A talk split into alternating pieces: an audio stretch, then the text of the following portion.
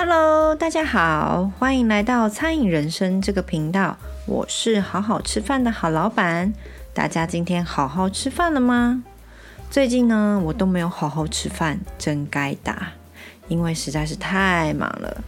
为了坚持，逼自己，西门店在一月三号开始，很多东西都赶着用。还好，还有 Bill 哥帮我到处采买，帮我省了不少时间。昨天我们到现场，把第一层的层板钉上去了。啊，因为 IKEA 店里缺货，所以今天 Bill 哥再跑一趟内湖的 IKEA，人真是太好了。那现在呢，已经是十一点三十五分，我才刚刚做完我的一半功课。今天最重要的呢，就是要把 Uber 和 Panda 的菜单还有价格核对好，因为之前呢急着要一月三号上线。所以，我先提交一份初级版的。那赶着让平板跟系统出来之后呢，剩下的后面的修改就需要我自己手动去更改了，或者增加、删减等等的。哎呦，我的妈呀！还好第一次上线的品项没有很多，为了 Bill 哥又删了几样产品，因为我怕忙的时候啊，他会收操。那明天呢，就是跨年夜了。前两年呢，我们家很有趣，在快要倒数的前二十分钟，大家匆匆往提房赶去，然后等放完烟火、倒完数，我们就回家。妈妈都会跟我们一起去跨年。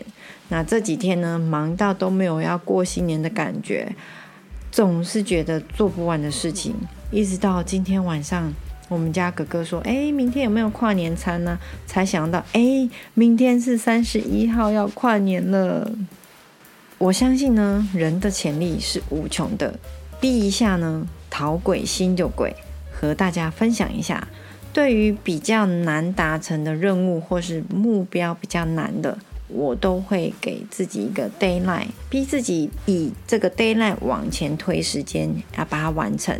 就好比这个 podcast 也是这样成型的。而且呢，只要是我下了决心，就不论如何也要克服完成。从以前到现在都是这样，所以我真心觉得人的潜力是无穷的。你要相信你自己，你也是可以的哦。那这几天呢，我都十二点睡，六点起床，生怕自己撑不了多久。但是呢，和几个朋友聊到这件事情，他们居然两点睡，六点起来送小孩上班。哦，不对，送小孩去上学，再去上班，或是十二点睡，四点半起来上五点半的班，真的是让我感受到，加油，我再拼一下，还是可以的。人家都睡那么少。我还是可以的。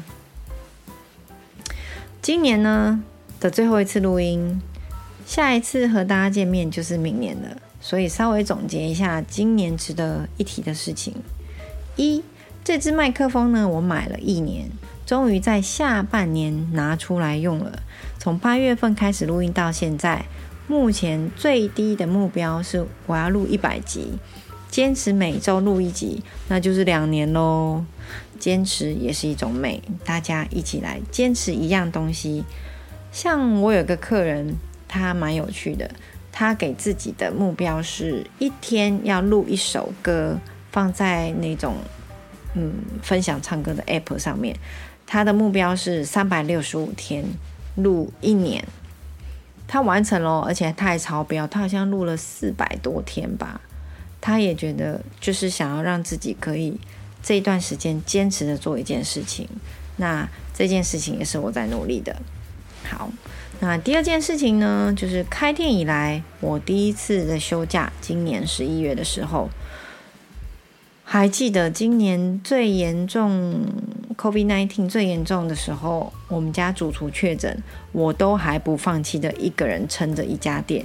也不愿意休息，就怕有人特地要来好好吃饭却没开，很失望。我自己也会觉得很对不起客人。不过呢，我终于学习停下脚步，让自己放松一下。我今年的十一月去了一趟日本。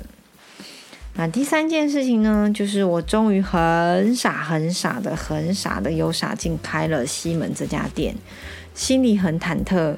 不过呢，不开怎么知道好不好？只有实际执行了之后才能够验证。所以呢，让我们等待吧。反正我都会和大家分享的。